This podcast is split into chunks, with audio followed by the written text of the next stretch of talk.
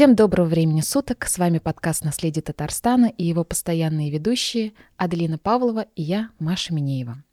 И мы продолжаем нашу серию, посвященную расколдовыванию мира, татарского мира. Сегодня вновь в нашей студии историк Ильдар Шафиков и независимый исследователь, историк Энджи Дусаева. Всем привет еще раз. Сегодня наш выпуск будет посвящен теме рождения татар.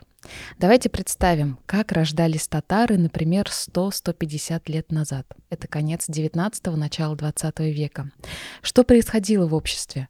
Как менялось осознание и восприятие жизни традиций? Как менялось воспитание? И вот мне вспомнилось высказывание Каюма Насари — Воспитание имеет своей задачей не только питание и кормление, то есть воспитание не только тела, но и воспитание как ума и рассудка, так и души. Эта цитата хорошо иллюстрирует отношение родителей татар к детям на рубеже 19-20 веков. Ребенок, ранее воспринимавшийся исключительно как вложение родителей в будущее, вдруг стал центром общественно-культурной жизни. Но для начала хотелось бы остановиться более подробно на повседневности. Имеется ли у нее структура? Что это вообще и кто ее придумал? Энджи. Я бы здесь а, вообще говорила о том, а, вот этот большой пассаж о детях, о Каюме Насыри, о том, что ребенок становится самоценным — это все воспроизводит стереотипы, которыми мы сегодня активно манипулируем, владеем, воспроизводим, транслируем. И в этом смысле, конечно, а, историки, культурологи и, собственно, представители гуманитарных профессий говорят о том, что а изначально давайте задумаемся вообще над концепцией и понятием детства – что это вообще такое? Потому что ведь это слово, этот термин был э, изобретен, сконструирован для того, чтобы описать какую-то реальность, причем описать теми словами, которыми нам с вами удобно сегодня.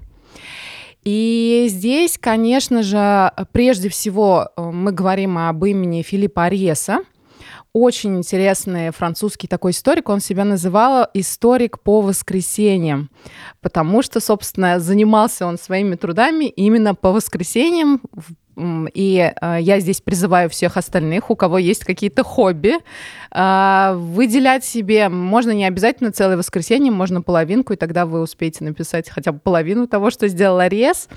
А, он написал программное э, такое произведение, которое и ввел, и фактически проблематизировал понятие детства для, прежде всего, конечно, европейской культуры, потому что он рассуждает о старом порядке, о детстве и Европа, э, Европе. И э, здесь я за скобками оставлю, к сожалению, Восток, э, ну там арабский, африканский мир, не знаю, там, например, Новый Свет, и все-таки говорим о Европе.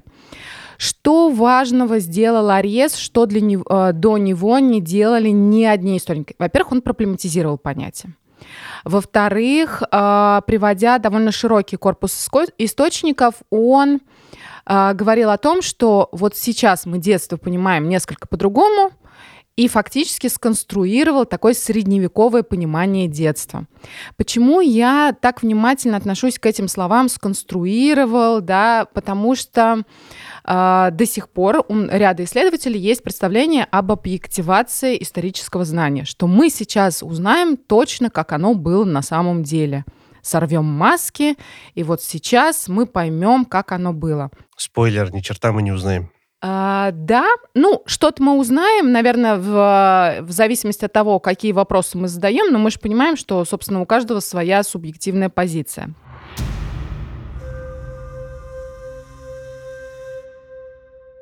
Так вот, Филипп Арьес берет понятие детства, говорит о том, что в средневековье никакого детства не было – а, причем эм, говоря о том, что ребенок уже там рождается, ну, там, как маленький взрослый, он приводит огромный, очень интересный корпус э, визуальных источников, да, невербальных а, и приходит к весьма любопытным э, сведениям. Фактически все, что произошло э, уже с 60-х годов 20 века, это в каком-то смысле ответ на вот эту работу Ариеса.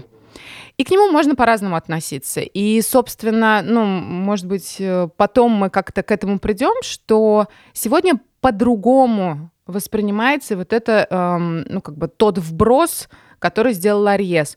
Но однозначно, если бы не было его, мы бы не говорили в гуманитарном знамени о, о детстве. По логике вещей получается, что вот это самое детство возникло из ниоткуда, как появились буржуи. Да, как появились буржуи, что это такие, непонятно, что такое буржуазная культура. Второй момент э, с этим самым детством. Ну, то есть, как бы, получается, субъектность ребенка возникает из ниоткуда. Такая, уиу, и выстрелил. Это очень хороший момент, на самом деле. Сейчас мы про него поговорим. Э, и очень хорошо. И, честно говоря, мне все-таки кажется, что здесь логика, которую обнаружил Арес, она очень хорошо работает. Поэтому чуть-чуть про Арес вот я продолжу. Э, чем хорош Арес? Ну, как бы тут чуть-чуть я немножко про школу аналов расскажу, что-то хорошо все равно мы сюда залезли. Жил на свете Фердинанд де Сосюр, о котором мы в прошлый раз говорили уже немножечко.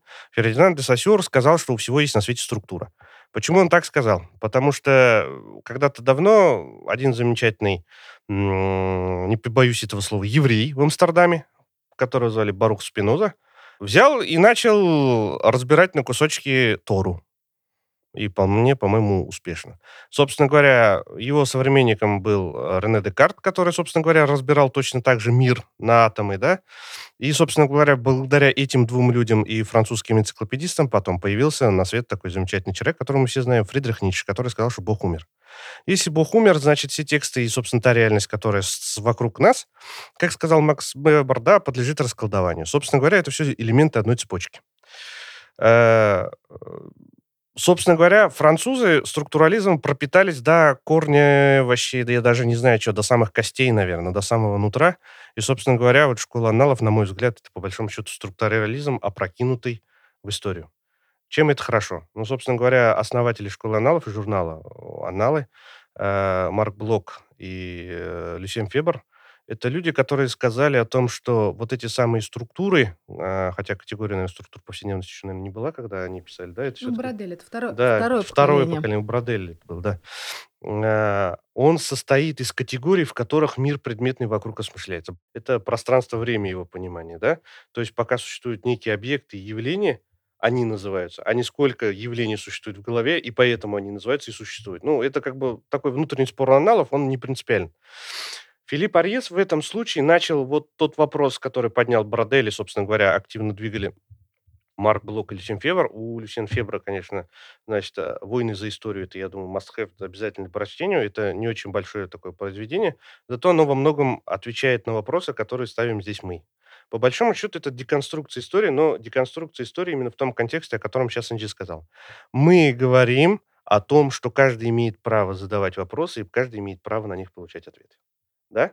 Но наша задача максимально задать таким образом вопрос, чтобы получить ответы в тех категориях, в тех явлениях, которые, собственно говоря, получали современники. Да? Ну, такой вот я надеюсь, понятно, что я хотел сказать. Я тут немножко просто акцент добавлю, если мы говорим именно о школе аналов.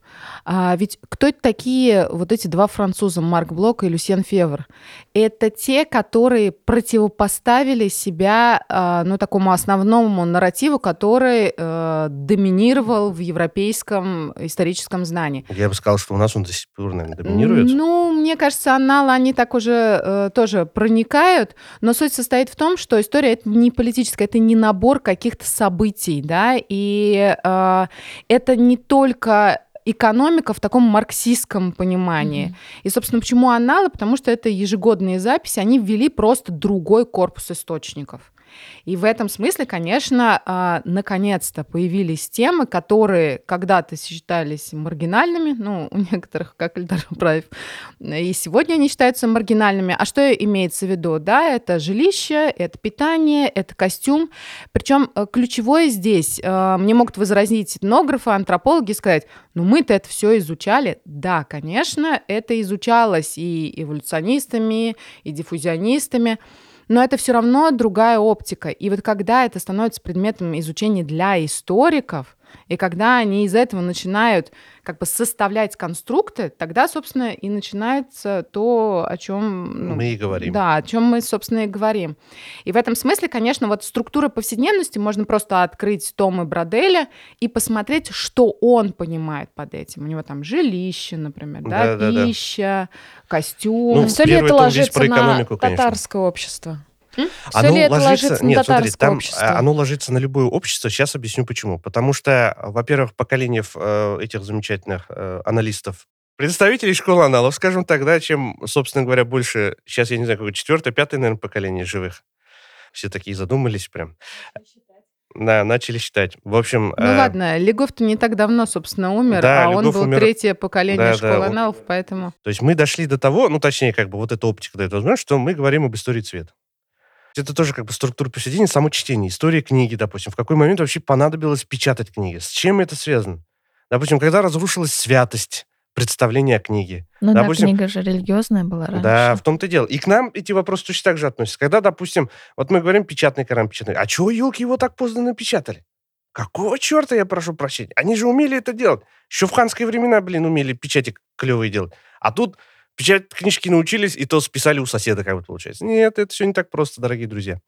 Соответственно, с историей цвета м, синий, да, собственно говоря, вот мы про него начали. Чем очень замечательна вот эта вот э, книжка, она для западного мира рассказывает, по сути, э, почему статус синего цвета неоднозначен, мягко выражаясь, почему так поздно появляется.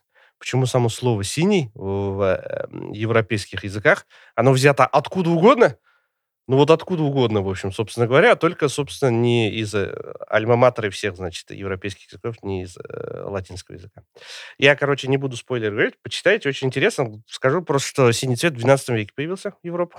Мне тут не дадут соврать, я думаю. Ну вот, как бы я по- понимаю, что... Не это- дам. Вот. Ну, такой же вопрос как бы возникает к нам. Давайте его перевернем как бы в восточный мир. Мы же здесь про этот, да, про Волгу-Урале. И давайте вспомним, как синий цвет будет по-татарски. Зенгер. Отлично. Еще версии есть? Ну вот я тоже только вспоминаю А какой-нибудь тогда я вам задам вопрос, а что ж он по- по- по-персидски? Ну, ты знаешь, ко многим словам можно обратиться, а что они по-персидски Не, не, не, подожди. Одно дело, допустим... Я э, так подозреваю, что там, наверное, тоже сам краситель появился откуда-нибудь оттуда, Из нет? Персии. Нет, ну, допустим, давайте представим себе ситуацию, что мы живем в те времена, когда персы наши злые враги, мы бы у них слов врать не стали. Ну, допустим, потому что там Иран и Туран это это, же повседневность. Как мы будем- не будем брать слова, На если рынок мы живем в этой приехала. А это же как повседневности? раз Да, и то мы речь. Вот, рынок. подожди, вот это вот мы о чем и говорили. Вот Марк Блок, да, этот замечательный человек, причем я хочу обратить внимание, как бы он был еврей, участвовал во французском сопротивлении, да, и умер в застенках гестапо, как, блин, настоящий там наш трушный герой. Я восхищаюсь этим человеком, вообще молодец. Вот. э, И Марк Блок об этом и говорит. Ты либо мыслишь в категориях того времени, про которое пишешь, учитывая, что времени не существует, да, потому что, вот правильно здесь сказал, потому что время — это вещь, нельзя измерить там, допустим, э, время от там правления одного генсека до другого. Так, блин, не бывает, это не эпоха. Не бывает, что 1 ноября наступило, я начал думать по-другому, все изменилось. Нет, так не бывает. Он говорит, либо категория меняется, и изменяется время, соответственно, либо, либо ничего не меняется. Как бы. Думайте, мыслите, анализируйте и старайтесь вообще представить себе мир в тех категориях, которые существовали тогда. Вот нету у вас иранского языка под рукой, вы еще не додумали, не нашли там, не договорились с ними, что мы, значит, там возьмем у них какие-то слова. Вот в прошлый раз мы про щак-щак же говорили с вами, да? Кук. Кук. Отлично, вот это вот базовый цвет, на самом деле, кук. Тогда у меня другой вопрос. Это а как слово небо будет тогда? Так же. А, очень хитро, очень хитро. Это мне вот нравится. Это структуралисты так скажут. Но структуралисты, которые врут, что не Я структуралисты. начала уже думать с религиозной точки зрения. Не, ну, по сути, так и есть. Потому что, на самом деле, Ну, Бог, это вот Бог те- это небо, Бог. небо — это Бог. Да. Нету Худай. слова небо, потому что небо табу. Ну, нету имени Бога. Ходай, Это... Жира. А? Не знаю, сейчас я начала тут Нет. Тенгре, да, в принципе, да, это как синоним неба. Но как само слово небо, как бы вот ну, как я так концепция. подозреваю, конечно, не суперспециалист. Я думаю, что небесный цвет с- в современном татарском, он так и есть кук. Так в том-то и дело, что э, здесь же вопрос опять-таки возникает. Мы же с вами пытаемся представить себе, вот, допустим, вот времена тюркского каганата, да? Э, Небо — это абсолют. Вот просто абсолют как бы. Он, собственно, начало всего и вся, короче. Это воплощение Бога. Воплощение бесконечности, собственно говоря. У него нет имени. Как, допустим, э, в свое время иудеи избавились там от своего имени. В общем, есть четыре буковки, которые сейчас предполагают, что читаются Яхве. Но как они читаются, они точно не знают. Почему? Потому что имя было табу, блин, все потеряли, черт его знает. Почему Адана и Илохим во множественном числе, как бы все понимают, но иудаизм тоже это объяснить не может. Потому что, Надо признать тогда, что мы раньше были, это значит, ну, по-другому думали. Как бы, и вот эти вот вопросы, они как бы, по сути, и вот обнажают э, переход между там, ну, вот условный переход между Десасюром, как лингвистом, да, и Марком Блогом или Сином Февром, как историками. То есть вот у тебя есть категория, да, которая существует только в твоей голове. Правильно ведь? Ну, то есть, как бы, ну, то есть, э, я все понимаю, мы, может, не хорошо так говорить, то Бог не приходил, не здоровался ни с кем из неживущих. категориями, ну, да. Да? Но они все равно социальные. Я бы здесь вот вернулась э, к Аресу и к детству. Э, мне кажется, что главное, что он сделал, он сказал, что э, понятие, да, концепт детства, он историчен. Вот это самое основное, что, А что это, не- значит? М, что разное время были разные представления о детстве. То, что, ну, как бы это не просто там вот то, о чем Возник сейчас только вопрос. что А как говорит происходила эта эволюция? Тут смотрите, вот еще раз. Вот как бы здесь опять мы немножко манипулируем, мне кажется. Смотрите, почему? Потому что если в твоем языке нету какого-то концепта, это знаешь, что такой структуры как бы не существует де-факто, или ты ее отрицаешь? Абсолютно. Просто мы же ее называем, и там вот он, кстати, приводит э, европейские языки и говорит, что, например, понятие ребенок, да, там в некоторых языках появляется довольно поздно, но это ведь не означает, что ребенка в физическом смысле его нет. Ну и с синим тоже. То есть вот как бы море же всегда было синим, небо было синим. Вот мы сейчас с вами пытаемся выяснить, да, как это было. Соответственно, либо мы, как в Европе поступили, берем слово откуда-то, знаешь, что категория существует. Вот, допустим, тюркские народы поступили очень хитро. Они либо называют его кук, да, то есть по цвету, либо они его называют э, персидским словом осман. Да, то есть вот есть имя такое, значит, э, в. Средней Азии, осман, аспан, да, допустим, вот небо. Собственно говоря, вот ты выкрутился из ситуации. В татарском языке нет слова стол. Есть замечательное слово Эстель. «эстель». Да, ну это очевидно, блин, заимствование. Э, Почему? Потому что у тебя как бы, ты себе представляешь, что это такое. Но у тебя нету категории. Ты что делаешь? Оп, взял. В татарском языке нет слова «стена». Что теперь делать? Есть крепостные стены, дивары есть там какие-то, есть бульме внутри. Но твое жилище, когда, собственно говоря, твой язык вот структурно состоялся, не было этих явлений. Потом они появились. И это про то, что нам нужны категории, которыми нужно что-то описать. И на самом деле категория детства нужна кому? Как бы уже боль послед... Нам нужно как-то назвать то явление, которое имеет место. Но ключевое здесь, что мы же его описываем теми словами и в той реальности, которую мы понимаем. Мгм. Субъективно все равно. Ну, естественно. То есть Оно- мы препарируем этот объект своими По-своему. современными методами. Да, конечно, школа аналов. Была такая еще прекрасная исследовательница, антрополог Маргарет Мид, метод включенного наблюдения. Мы пытаемся описать, но все равно мы другие. Даже если мы кого-то описываем, то это все равно будет из позиции как бы другого. И когда мы приход- подходим к историческому прошлому, и я бы вернулась к нашим татарам, Мгм. мы понимаем, что, собственно, ну как бы я и даже татарин начала 20 века, но это какие-то две, даже на самом деле середины 20 века, это другая история. Совершенно, Абсолютно. совершенно, совершенно. То есть даже с взрослыми людьми разговариваешь, это и даже какие-то эстетические идеалы, какие-то моральные нормы совершенно другие. Это очевидно. И это даже не конфликт поселен- э, поколений, прошу прощения. Это просто альтернативная реальность какая-то, в которой как бы вот ты либо ее воспринимаешь, либо пытаешься переосмыслить.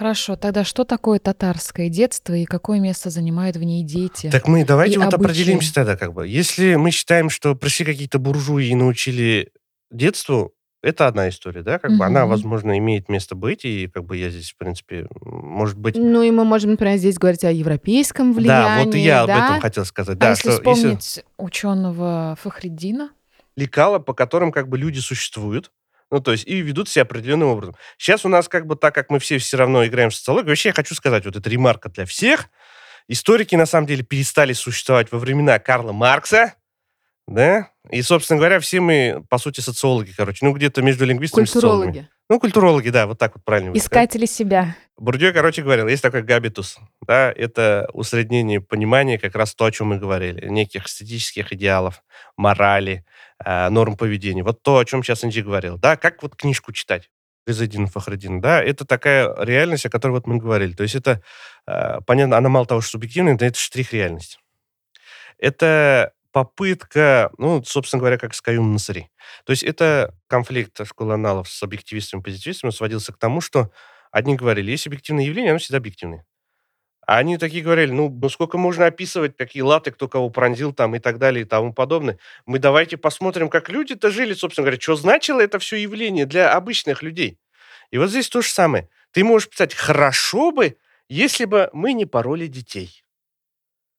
Да, и, значит, там, ну, какие-то наши коллеги напишут, что вот Реза Фахриддин там, значит, писал там та-та-па-па, значит, детей своих не порол. Ну, Даже более интересно, когда это экстраполируется и говорят, что вообще татары не Не пароли. Не пороли детей, да. детей. Вот, или у Каюм Насари то же самое. Он, значит, пишет, хорошо бы, если бы. Да, и мы с вами начинаем создавать реальность. Почему-то я вспомнила про Зулюйху, которая открывает глаза, и ту сущность, которую нам показали, ну, как бы на экранах. Ну, Аллах Ашкар, я не смотрел, короче. Я наверное. смотрела первые тоже 20 смотрела. минут и больше не возвращалась к этому Я фильму. смотрела все из исследовательского интереса. Я даже книжку прочитала. Но это же тоже интересно, да, что мы Не говорим смогла. там Аллахашкар Карамадам, да, или наоборот, хорошо, что я посмотрел.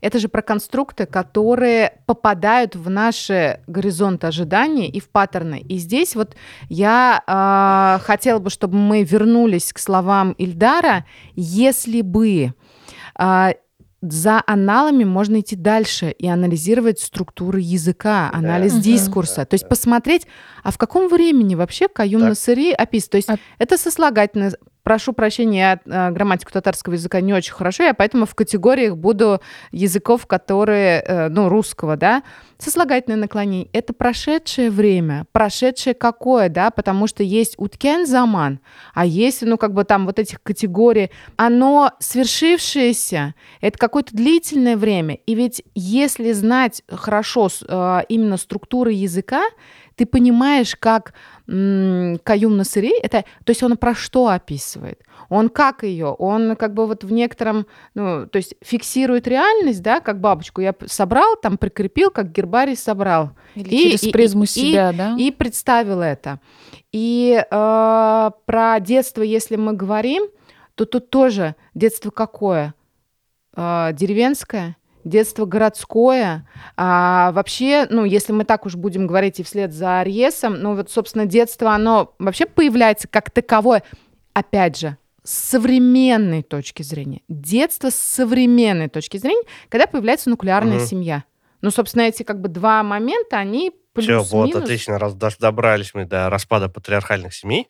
Здесь вот э, в одном месте, ну, собственно говоря, мы идем логикой Ареса, и ничего не сделаешь, по сути, как бы, ну, я пока не вижу, где бы мы отходили. То есть, по сути, там два момента. Нуклеарная семья появляется, да, и, собственно говоря, второй момент, ребенок возвращается в семью. В средние века, особенно для людей с высоким статусом, да, с любым статусом, от ребенка быстренько надо было избавиться.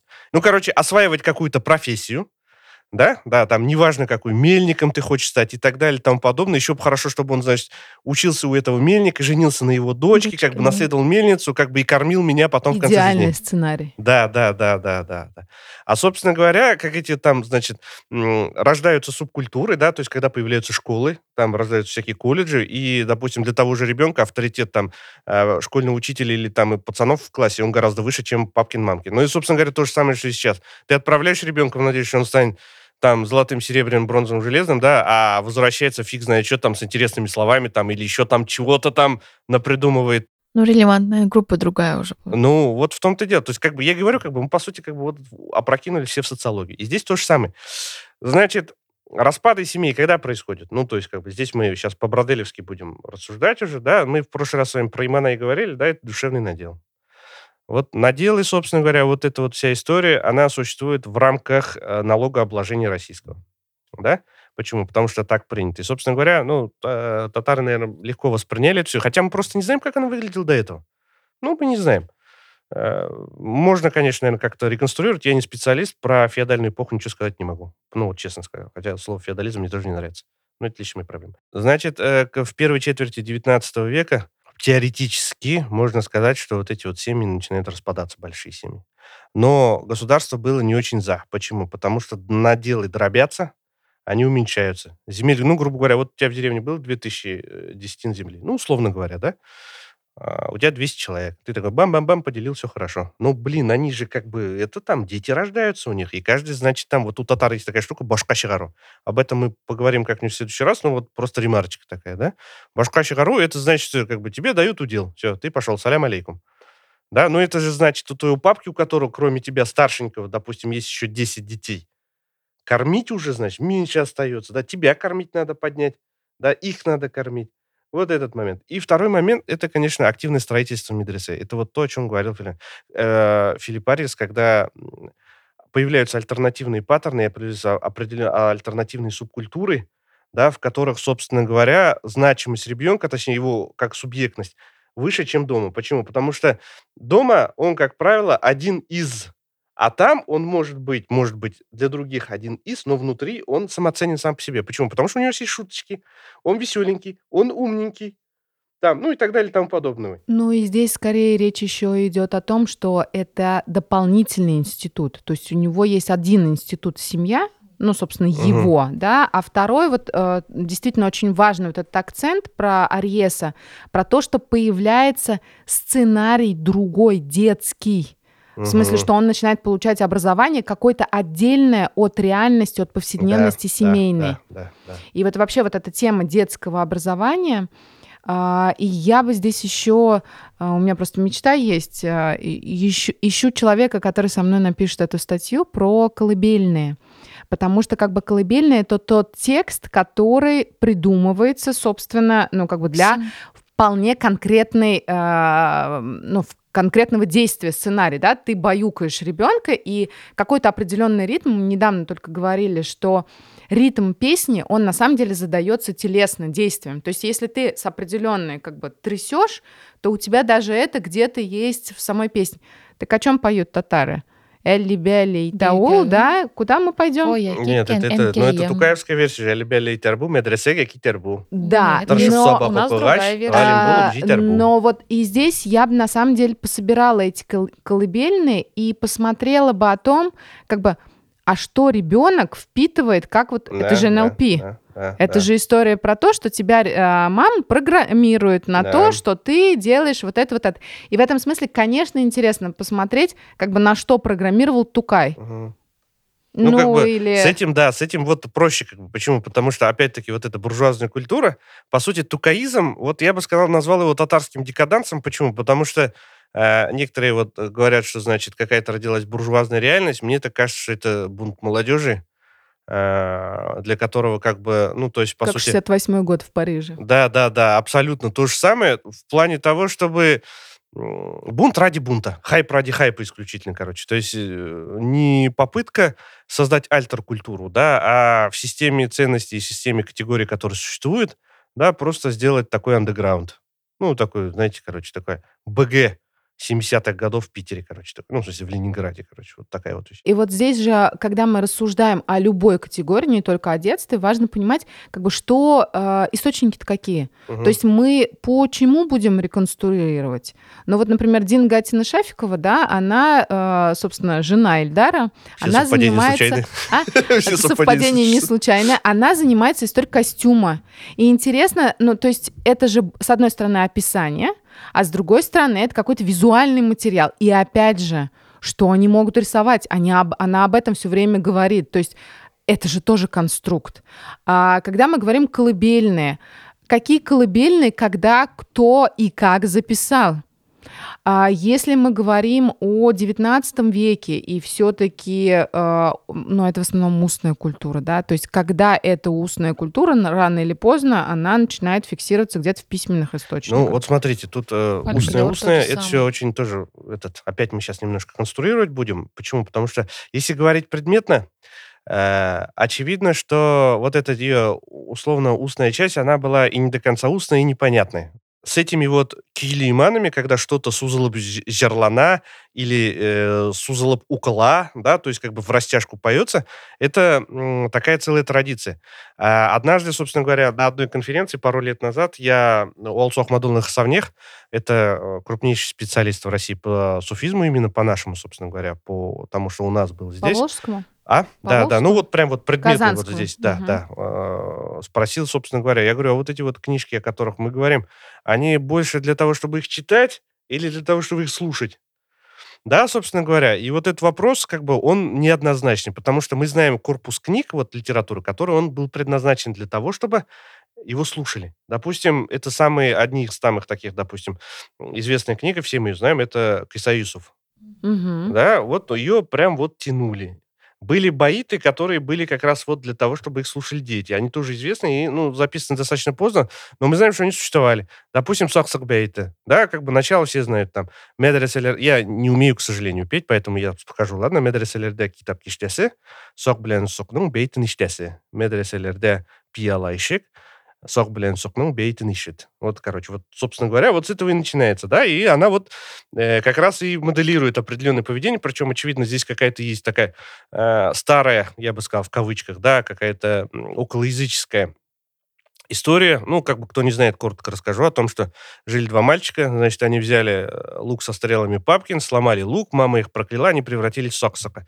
Это два таких непонятных существа, у которых тело человека, а крылья э, птицы. И один, как бы, я так понимаю, находится все время в темноте, а другой на свету. И они еще между собой встретиться не могут. И мама с папкой еще и плачут. В общем, в моем детстве, когда мне пели, а мне еще пели это вот именно пели, У как меня бы, даже есть я вот книга была, я даже помню эти Да, это был ужас да. и кошмар. Это один из самых страшных каких-то Страшных. моих воспоминаний о том, что вот это... Причем это я человек, по сути... Гофман отдыхает. Ну ладно, давайте будем честны. Дети любят страшилкам, может, не все. Ну, нет, это я сейчас воспринимаю. Тогда, наверное, я как-то по-другому воспринимал. Я вот сейчас, допустим, все началось с того, что несколько лет назад меня по- по- попросили, точнее, предложили поучаствовать в краудфандинге и перевыпустить эту книжку. А Я такой, ну, мне макет так скиньте, я во что вписываюсь. То мне скинули макет. Блин, а это страшно, это книженцы. У меня прям все мои комплексы, страхи вы, выпрыгнули. Я говорю, и что, сейчас я денег дам? Мы, говорит, тебе книжку. В итоге я как бы денег дал, да, и у меня дети тоже точно так же, короче, дома лежит эта книжка страшная. Мы читаем. Вот, и, собственно говоря, вот это одна реальность. Второй, как бы, то есть, если определить какие-то хронологические рамки этого, ну, то есть мы все равно должны что-то, какие-то предметную реальность писать. Если когда появилось детство, мы выяснили, это, грубо говоря, конец 18 века, когда вот медресе активно строится, да, э, такая нижняя планочка, скажем так, и, собственно говоря, момент тот Детство в в нашем, понимании. Да, да, да. Вот это очень важная оговорка. Ну, то есть тут два момента. Когда у детей появляется вот этот вот эм, сценарий, паттерн поведения, да, габитус для ребенка появляется. Э, И, собственно говоря, распад вот этой вот э, большой семьи патриархальной, да, появление нуклеарных семей. Вот где-то э, конец 18 начало 19 века.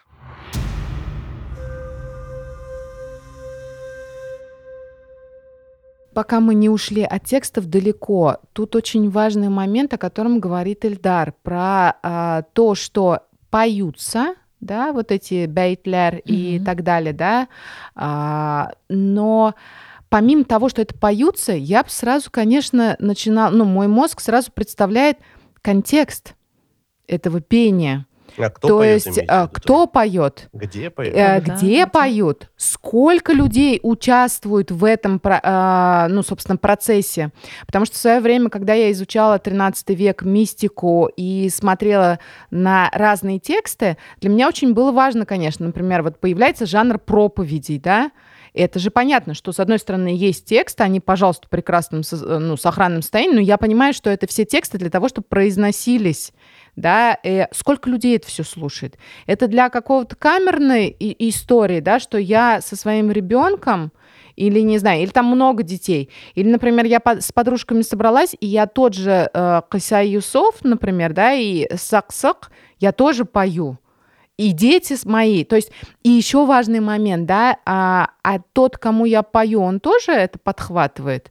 То есть и там на самом деле очень много возникает вопросов, потому что это то, что называется социологией чтения, да, слушания. Ну вот история книги, короче, как бы, да, последняя книжка этого Люсьена Февра. История книг печатания, по-моему, да, называется? Да, но есть уже после этого Роже Шартье, мой обожаемый, который э, пишет про как раз письменные революции, про то, как менялась вот эта система чтения, потому что все обусловлено ам, контекстуально, исторически, да, историко-культурно. То, как мы видим, мы можем видеть только сейчас, а люди, например, там, не знаю, еще там 50 лет назад, да, когда вот, собственно, изобретается там камера обскура, да, э, когда меняется сама система перспективы. И поэтому я говорю, что очень... Вот, казалось бы, да, простой вопрос. Вот давайте мы сейчас определимся. Детство когда появилось? Даже с оговорками в современном понимании. Мы определили. И оказывается, что эта ниточка, за которой мы тянем, она ведет еще кучей много разных других ниточек и вопросов. И Мгм. понятнее от этого не очень становится. Да, ну и вот здесь как будто две ремарки. Чисто методологическая, когда нам говорят, что, значит, писать нечего и про все написано там, и это никому не нужно. Ну, как бы no comment. Просто, короче, я это э, не знаю, что сказать. А, И второй момент, э, как бы история больших явлений, каких-то вот этих, то, что называется, формаций, выдуманных сообществ, а воображаемых Воображаемых. сообществ. Да, я прошу прощения, второй раз, блин, уже путаюсь. Эм, Это важно, наверное, но опять-таки, вот помните, мы в прошлый раз говорили про продажу памяти, да, когда тебе твою память продают. Вот, собственно говоря, мне кажется, наши памяти должны, наверное, строиться из таких вот вещей, а не из явлений каких-то макроабсолютов, там, завоевания Чингисхана, хрен знает, там еще чего-то, короче, там ужас, там покорение Луны и там строительство империй. А Да, тут да. вот Эльдар сразу же медленно подходит к критике Ариеса, на самом деле, потому что если мы говорим про Ариеса, все равно и школа аналов а, в самом начале это все-таки, конечно, про какие-то большие процессы, просто с другой стороны. Да, это все равно такие поясняющие истории, потому что они пока еще живут в системе больших нарративов, им важно скинуть вот этот э, позитивистский, да, и марксистский нарратив. Вот я вот прям чувствую, я прошу прощения, да, что человек социализировался как ученый в Италии. Почему? Потому что для Италии и Германии как бы французская школа аналов, короче, и их микроистория, это другая микроистория. Потому что итальянцы и немцы воевали очень долго. Немцы вообще очень долго принимали эту историю, только в середине 80-х. Почему? Потому что там есть... гру- Это, помните, вот мы с вами когда обсуждали эту тему, да? Это вот что такое? Это повседневность детства, то есть ребенка, или это детство в повседневности? Вот, грубо говоря, вот есть две оптики разные, можно посмотреть. Хотя, по сути, мы говорим об одном и том же. То есть, если мы говорим это повседневность ребенка, то есть, как себя ребенок чувствует, то есть, субъектность ребенка. А другое дело, допустим, вот есть мир взрослых, или какой-то некий объективный мир, ну, вот, который мы видим вокруг, да? И какое место в нем занимает ребенок? Два разных вопроса. Вот он, два подхода. И, соответственно, один подход для больших, да, это вот немцы любят такие вещи, значит, итальянцы следом за ними любят такие вещи, и англосаксы, вот как этот, иногда некоторые товарищи рассуждают, да, вот они как бы им барабер. Давайте напишем историю деревни. Окей, давай напишем историю деревни. Давай напишем историю одного человека. Давай напишем историю... Мельники. Давай, мельников будем. Вот однажды как бы через годик мы вот сделаем с ними вот. С критикой как бы здесь восходит то же самое. То есть это вопрос же не сколько того, что э, существует какая-то альтер-история, сколько того, что на что ты смотришь в предмете вот твоем исследовательском. Я что- немножко про другое. Я имела в виду, что даже уже сейчас, когда мы обсуждаем, мы говорим о ну, то, что условно в науке называется в современной case studies, да, когда ты смотришь на конкретный э, пример, и когда ты описываешь не детство, ну, как целом, бы просто глобально. детство, да, а вот история Мельника, история, например, я не знаю, Моя, детей. короче, это на самом деле боль, потому что, значит, когда этот мою диссертацию обсуждали второй раз на кафедре, один замечательный доктор и профессор сказал, что, говорит, это жонглирование фрагментами. Да, да, ну, вот так вот, говорит, наш, говорит, этот, А значит, там какая тема диссертант твоей вот так вот делает. диссертации? А? Какая тема твоей диссертации? А, вот религиозность как раз. Мой друг, значит, Ариес, это Ариес Февр, Люсьен Февр, значит, вот, значит, и средневековая ментальность, Легов, вот, в общем-то. Я, конечно, Нет, старался ну. Карла Гинзбург, собственно, вот как он как раз же занимается. Это вот э, Нет, то есть, смотрите, как бы, вот Ну, микроистория, понятно же, да, как бы как это, сыры черви, история э, представлений глазами одного Не, Мельникова, нифига, которого- короче. Вот вы Ну. опять все тоже в плену каких-то своих этих э, А мы- мы все каждый из нас в плену своих. Согласен. Сейчас я вам расскажу свой плен, как бы, то есть это в ка- подкасте Свой не надо, плен. просто объясню, про что это. Мой посыл в том, что как бы вся жизнь этого, значит, татарца, значит, среднестатистического татарца, это Ну, исключительно проявление религиозности. Это не религиозность, отделенная от повседневной жизни или там какая-то сфера. Это все через религию. Просто все религия. Все и есть религия. Ну что такое татарское детство? Как оно Что появлялось? Как такое- оно трансформировалось в начале Как на 20 духу. века? Да, мы Скажите. с вами пытаемся определить хронологические рамки этого детства, когда ребенок-то заканчивается, собственно говоря. А ребенок раз заканчивается очень хитрым, когда у него, собственно говоря, э, точнее... Умирают родители. А? А вот нет. Да ладно. Да. Никогда вот смотри, не у нас слышала. есть... оригинал. Почему я нет бы. говорю? Вот смотри, есть альтернативная т- точка зрения, как бы, что я вообще тут всем Ну, диктую, я до что сих... говорить и Я что делать? Для своей мамы и папы. Ну, тогда... У меня Ну, отец, в принципе, так сказал. Психологически, да, но как бы в обществе-то Нет, нет. слушайте, не просто так в традиционных э, культурах есть, например, обряды Инициации, инициации. да, и вот это очень интересно, сказать. когда, например, вот в этом понимании детства, ну вот Маша, я так понимаю, что ребенок, да, он до смерти родителей, когда появляется усложнение иерархии, да, когда появляется представление о том, что раннее детство, да, отрочество, юность, обряд инициации, вот когда появляется вот эта идитализация, что сначала, да, ну не знаю, идеаухисан, например, да, потом там пошел в медресе, потом еще куда-нибудь пошел. И когда вот появляется вот эта, ну, условно вариативность, детализация, мне кажется, что это вот как раз, если мы говорим, нет? Нет, ну смотрите, как бы и да, и нет. Почему? Сейчас объясню, почему и да, и нет одновременно. Э, Первый момент. Э, Мы уже с вами сказали, да, когда у тебя появляются альтернативные паттерны поведения, не навязанные. Считай, что, короче, как бы, ну, грубо говоря, у тебя есть возможность или сделать ошибку, да, или придумать что-то интересное. Вот если мы с вами посмотрим какие-то даже, допустим, литературные произведения, да, и, допустим, посмотрим, когда там папки отправляли своих детев, э, будущих торгашей, там, куда-нибудь там, там, спичками торговать и так далее, мы выясним, что это 7-8 лет. Мы с вами посмотрим, когда отправляли детей в медресе, и выясним, что это 7 лет. 7-8 лет. Да, и здесь как бы мы можем с вами сказать, во-первых, даже если ребенок там возвращается вечером домой, как и сейчас, да, вот что он там делает, эти там, ну, не знаю, там, допустим, 5-6 часов, которые в школе проводит, мы с вами не знаем. Правильно, правильно. Как он там себя ведет. Ну, понятно, сейчас там мессенджеры, мессенджеры, это альтернатива, там, ну, все мы знаем. А в то время, как бы, вот у вас рождается альтернатива. Ребенок может выйти, скинуть с себя маску вот этого домашнего, надеть маску другого и заниматься чем-то другим. На базаре, когда его папа отправляет, иди спичек продай, вот тебе спичек на 2 рубля, короче, и он тоже может один. изгаля... Он может украсть эти деньги, выкинуть спички и прийти и сказать, пап, я 4 рубля заработал. Может, на- по-настоящему деньги, может, в убыток уйти и так далее. Собственно говоря, вот у нас с вами появляется такая вот, условно говоря, верхняя планочка.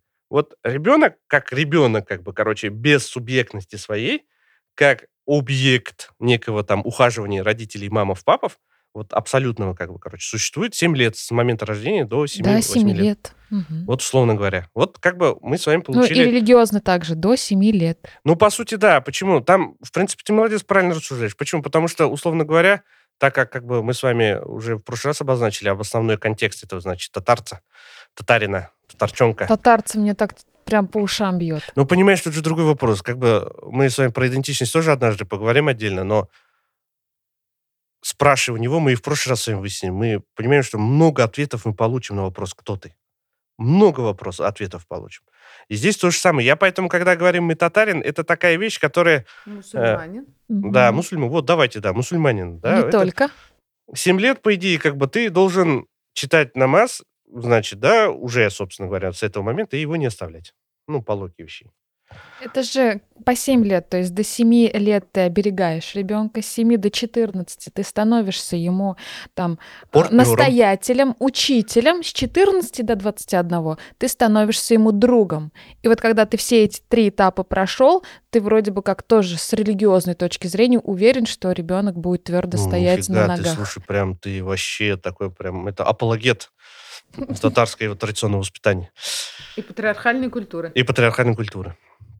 Что же происходит в эти 7 лет? Да? Ну, Самый интересный вопрос. Вот рождается ребенок. Как мы его рождаем? Да? И вообще, какой у него статус? Тут же как бы мы самое главное с вами выпускаем. Я вот почему как бы сидел тут, э, рожи строил, когда, значит, про Ариеса говорили.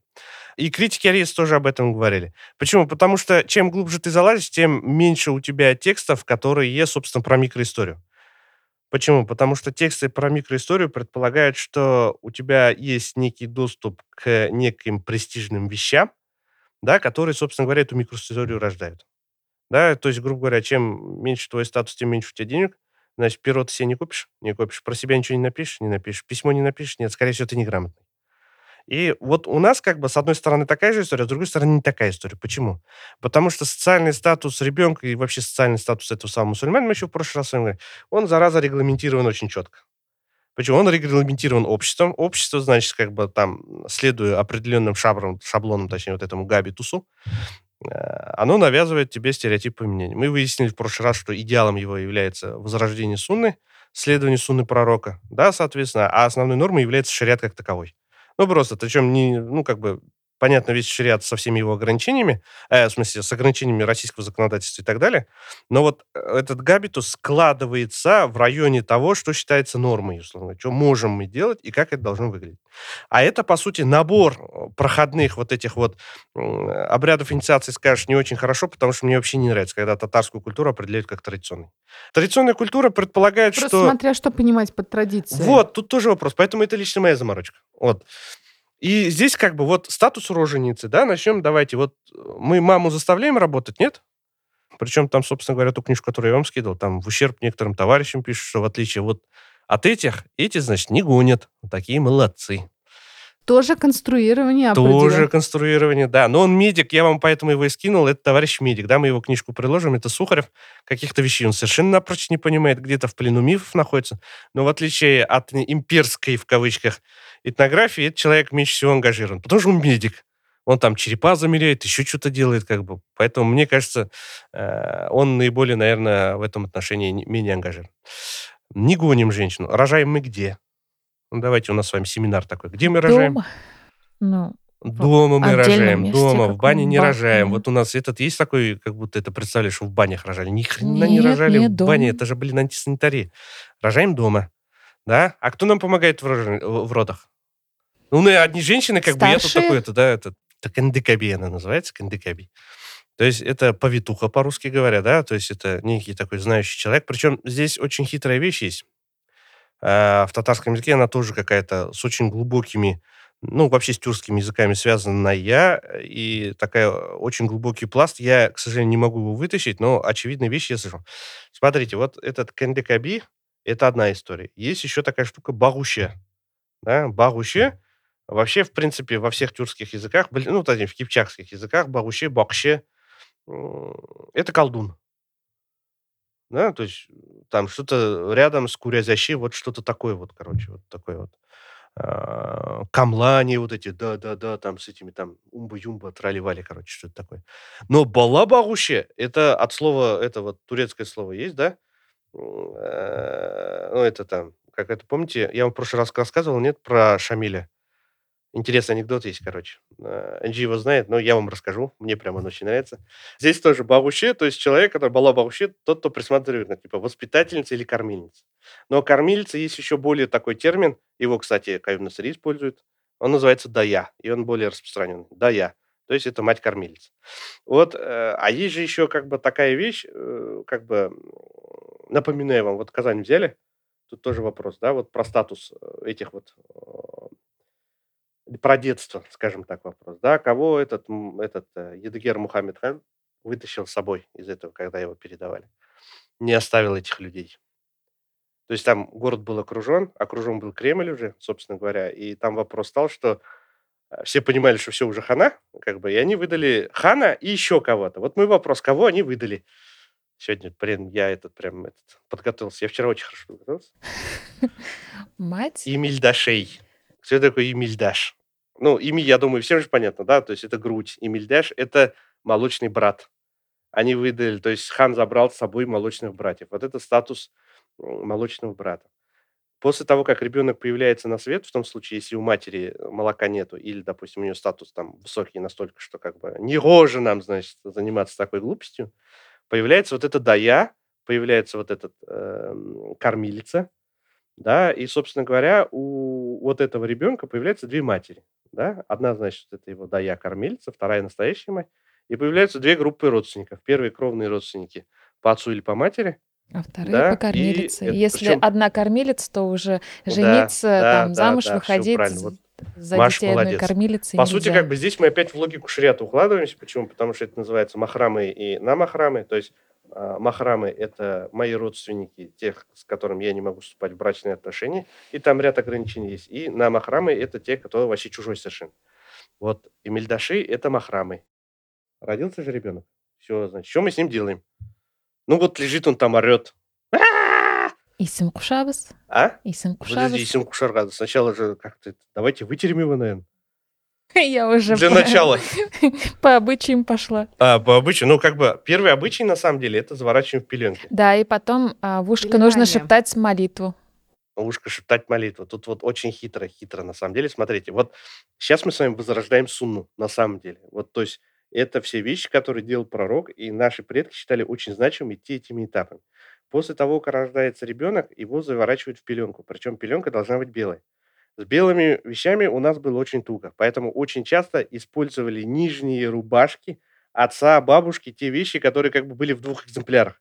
Потому что не у всех были денежки, чтобы иметь отдельную пеленку, да, а как бы вот нижняя рубашка, она, как правило, была белая. И здесь было, короче, вот и была вариативность.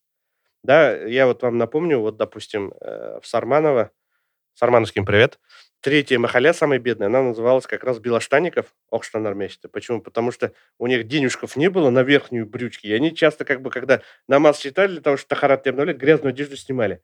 А нижняя одежда была белая, поэтому белоштанники. Вот. Это раз, как бы первая сунна у нас пошла. Вторая сунна, это как бы все мы забываем и уже ее благополучно не помним. Это то, что называется тахник по-арабски, а по-нашему это называется болкоптеру. Это смесь А. бала и масла. Это тоже сунна, это делал пророк. а, то есть после Чтобы того, как- жизнь была сладкой, а, там, мягкой, доброй, ну, таки, такие пожелания, это давали Молодоженам женщины. же тоже дают. Да, это женщины ну, давали ну, там ну, мёд. Ладно, я эту часть без комментариев оставлю. Вариативность большая, скажем так, вариативность действительно большая, где как кто угорает, это все, пожалуйста, делай, что можешь, что хочешь. Но по факту, действительно, верхнее небо и губы смазывали вот этим самым, значит, э, смесью сладкой. А пророк, саллиллаху алейхиссалям, при жизни своей, собственно говоря, также делал, то есть он использовал только финики. Давал вот эту вот сладкую кашицу детям, собственно говоря, и своим родился, внукам давал там и каким-то родственникам. Это вторую сунну мы возродили. Дальше идем. Вот дальше мы с вами Исим Кушабас. Исим Кушабас это тоже сунна, ну, по большому счету. То есть э, в два уха, да, в правое говорится азан, в левое говорится камят. И, собственно говоря, с этим как бы дается имя. Порядок выбора имен хитрый, хитрый на самом деле. Вот здесь включаются язычествы, всякие очень важные язычествы. Э, Почему? Потому что дети рождаются разные. Да, и момент, когда ребенку меняли имя, он случался периодически. Часто, допустим, тот момент, пока ребенок был без имени, когда, собственно говоря, вот он, этот, э, у него было какое-то имя. В третьем лице что-нибудь там непонятное. Это одно имя. Почему? Потому что, чтобы ребенка не зашвырали джины, не подменили, там еще вот такая ерунда. Для этого же обязательно в колыбельку клали очень клевую штуку. Мы про колыбельку забыли сказать сегодня. Какую штуку ложили в колыбельку, чтобы, значит, враги не пришли? Джины не украли ребенка. Ну, что вы какие скучные-то? Все, выдохли, что ли? На Арьесе и кончились?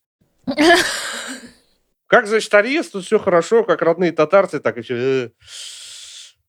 Ну, хоть давайте пофантазируем, что можно положить такого, чтобы не этот... Но я бы что-нибудь красное положила. ну, Слушайте, надо будет про цвета все-таки сделать Да, отдельную серию. я думаю. однозначно. Да, про цвета прям надо будет, потому что это... это- И вообще про материалы, про кожу. Потому что там очень важный вопрос, допустим, что мы можем добывать, какие цвета использовать. Может, какой-нибудь шамаиль или кусочек этого что-нибудь. Принимается. Еще какие варианты? Ну, у нас в моем случае иконки. А? Иконы в моем случае, но мы, с- Аделина версия? Мы У меня сразу вообще стараемся кре- крестить Ну, я не знаю, что-то крест. шумное. Это? Что-то шумное, Шумные. блестящее. Не знаю, это такие. Короче, побеждает на самом деле Маш. Металл надо положить. Нож, иголку воткнуть. Почему? Потому что железо демоны всякие боятся, короче. И поэтому в, в пеленках этот... э, А, как Еще булавки. использовали, говорят, Булавки, да, можжевельники до сих всякие. пор но носим. я такого, честно говоря, и сам не встречал, и в текстах не видел. Ну, то есть это прям такая языч... э, привет язычеству, Да. да? Да, да, да, да, да. Ну, я вот, по крайней мере, не встречал, что это как-то связано напрямую с исламом, именно вот это. Это часть вот именно. И замены имен, естественно, считал. Если ребенок заболел, то его обязательно переименовывали. Короче, и там, значит, весь период, пока он, собственно говоря, болеет, там было два лечения. В принципе, быстренько дать ему имя попытаться, и если как бы ребенок выживал, все нормально. Мы, значит, даем имя. Это все понятно здесь э, с именем. И, по сути, одна из последних сун, как бы, ну, то есть таких очень важных, знаковых, это бритье ребенка. Ребенка бреют, собственно Да. говоря. Да. а Теперь вопрос как бы про статус. В какой момент ему присваивается статус, ну, то есть как бы некий статус э, мусульманина, сына мусульманина там, и как бы члена общины. Он присваивается в тот момент, когда ему дается имя. Почему? Потому что это прям был э, ритуал, как бы, ну, понятно, сам по себе ритуал, это чисто религиозный, я бы сказал. А второй контекст у него. В этот момент, когда имам приходил, ему, значит, э, ребенка вносили в метрику, то есть он становился официальным. И там, значит, впереди у метрики пишется статус отца. Когда ты имя пишешь, следующий – это статус отца. Редко где пишут просто «отасы фәлен фәлен». Всегда пишутся, значит, там, допустим, э, бала там, допустим, не знаю, там, Мухаммед, атасы, там, допустим, пишется зирәгатьче, то есть хлебороб, там, крестьянин, да, или, да, сәүдәгәр, или әһле ислам, ну, то есть мусульманин. И пошел фәлән, фәлән, фәлән, фәсмәтән. Вот это самая большая и знаковая часть, которая, в принципе, официально прописывалась еще и на законодательном уровне, что вот это вот самое непременное. Вот с этого момента, по сути, он приравнен к старшим своим, то есть он один из них. Вписан в рот вписано в рот, можно так сказать. Но помните, мы с вами про родословные говорили, и, может быть, мы даже отдельно про нее тоже как-нибудь поговорим, но однажды, когда-нибудь, не сегодня. Э, последняя самая сунна, которую воплощали в жизнь, это, естественно, обрезание. Э, с обрезаниями как бы там логика такая была. Если ты очень радикальный и очень крутой, можешь попробовать на седьмой день обрезать, но как бы все все прекрасно понимали и уровень санитарии, и как эти дети рождались, и там наверняка смертность была бы очень большая. Э, обрезание делали по нечетным годам, Э, по нечетным годам. И, собственно говоря, когда Бог пошли. Почему? Потому что специалистов по обрезанию, как вот вы, наверное, в книжке прочитали, было немного. Да, их там две-три деревни, самые известные вот это вот Масра, которая здесь вот недалеко. А, у них даже были и джазы. Ну, то есть джазы – это разрешение на то, что как бы, то есть у, у него же, понятно, хирургического образования нету, но у него есть разрешение его наставника, что он может этим заниматься. И, значит, они вот ходили по деревням. И вот он, когда в твою деревню придет, тебя тогда и обрежут. Это, общем, известная история, еще в советское время происходила. Дети разбегались, прятались там, кто куда там их хватали там, значит, руки, ноги завязывали, глаза завязывали там. Значит, неделю они вот так вот лежали, боялись этот, им специальные длинные рубашки шили такие, еще в советское даже время.